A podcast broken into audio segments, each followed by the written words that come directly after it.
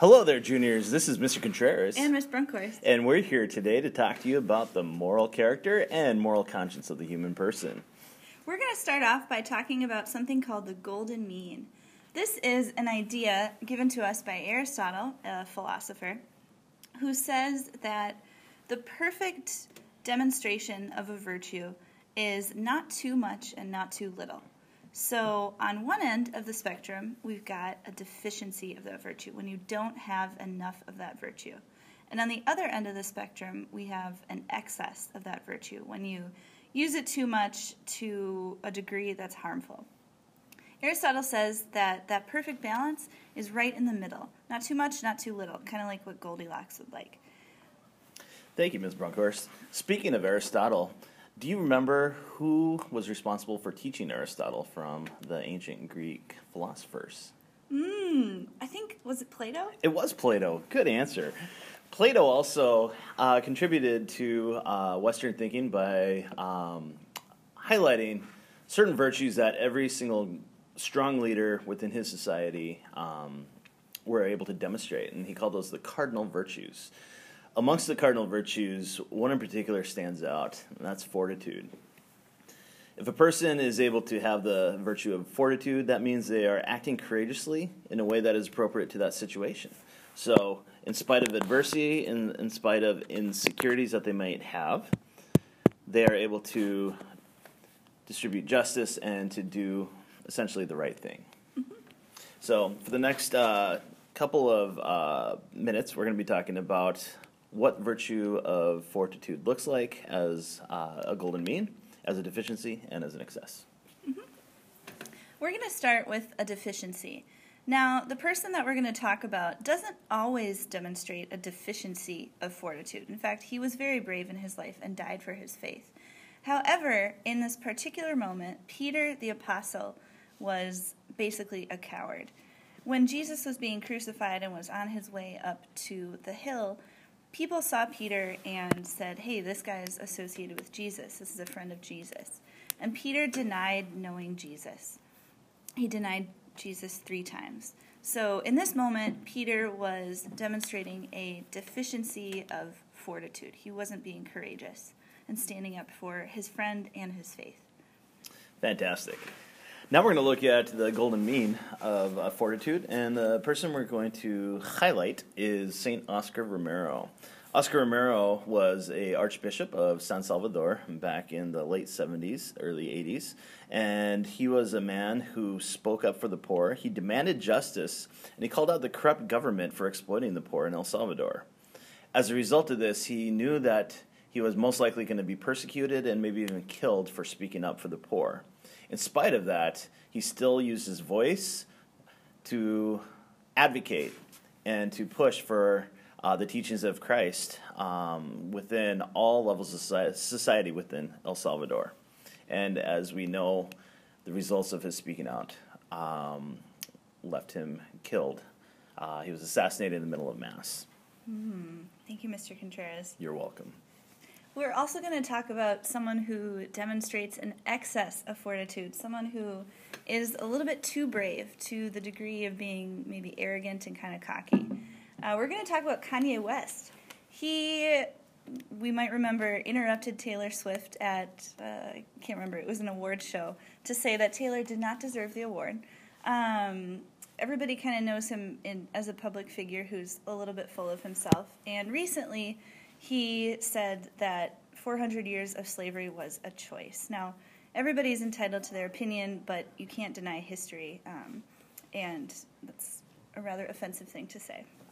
Thank you, Ms. Brunkhorst.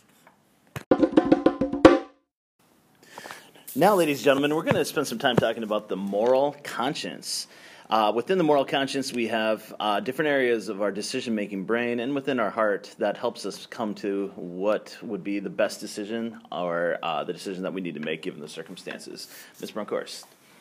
The very first element of our moral conscience, the one that we're born with, is the id.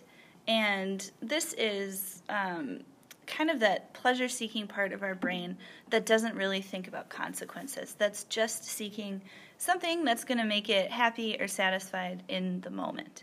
And when you're a baby, you're all id, and this is a good thing because if a baby's hungry or uncomfortable, it will cry, and its parent or caretaker will give it what it needs in the moment. But as we get older, we need to learn to kind of temper the id because if we just went off of what was going to make us happy or satisfied in the moment, that could have some dangerous effects on us or the people around us. So, an example that we thought of for the id is Cookie Monster from Sesame Street.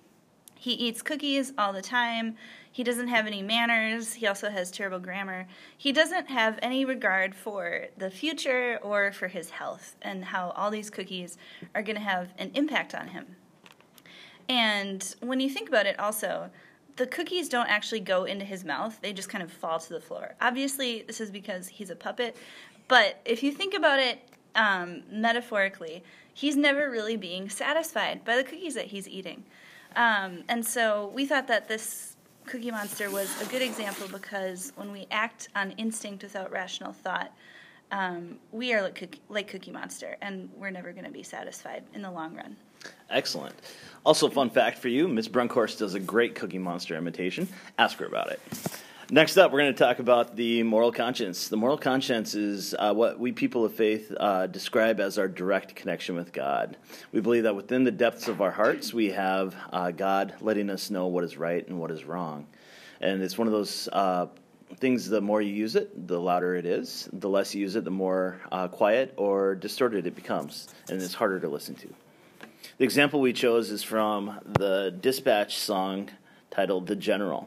In this song, there's a military general who, on the night before a big battle, has a revelation that it's an unjust war, not a war worth fighting. So this becomes a good example because he has this revelation about the battle uh, not being worth fighting, and he lets his soldiers go. He lets them know it's not a battle worth dying for, and he also realizes that the animal, enemy are people too, seeing the human dignity in the people that he was about to fight. And so he allows them to go home, to spend time with their families, and to live a life that's worth living. Mm, thank you, Mr. Contreras. You're welcome. For the next part of our moral conscience, I'm going to talk about the superego. And the superego is the ego of someone else that's imposed on us um, for our safety or to tell us what to do. Now, when you're a little kid or a baby, the superego is a necessary tool that we need um, to help keep us safe. But when we're older, when we're adults, if we let the superego dictate everything that we do, we're not really making that decision for ourselves. And um, we're not able to take ownership of our decisions. An example that we thought of for the superego is Mufasa, Simba's dad from The Lion King. Now, in the beginning of the movie, when Simba is a young kid, Mufasa tells him what to do, what not to do, where to go, where he shouldn't go, and Simba kind of resists this and doesn't like Mufasa telling him what to do. But when Simba is older and after his dad has died, he sees visions of Mufasa in the clouds and he hears his dad speaking to him and telling him to return to his homeland and fulfill his duties as king. And we think that this is a good example because sometimes the superego is annoying to Simba when he's a kid, but then sometimes it's also helpful for him. Thank you, Ms. Brunkhorst. Last part of the moral conscience that we're going to be looking at is uh, what we call the ego. The ego is your decision making part of your mind. So once you have been informed by your conscience, by your id, and by your superego, it is the ego that makes the ultimate decision. It is the ego that allows you to uh, weigh the options and make that decision. The example that we want to use for this is from the 1997 banger by Usher called You Make Me Wanna. in this story, it's a classic. Uh, in this song, it's a classic story of um, a, a, young man who has a girlfriend, and secretly he's uh, thinking about a girl that is a friend who introduced the two of them, and he has to choose which one he actually wants to be with. The reason why we think this is a good example is because uh, in the song he goes back and forth trying to decide which is the best option. He weighs both the advantages and disadvantages of each potential decision and ultimately decides leaving uh, the girlfriend he doesn't love for the friend that he does love is the best decision. Mm, spoiler alert. Spoiler alert, thank you. So that wraps up our podcast. We thank you all for listening. Make sure you hit that subscribe button. And uh, just kidding, don't do that. Um, we'll uh, look forward to hearing your podcast. Yeah, thank you. Thank you.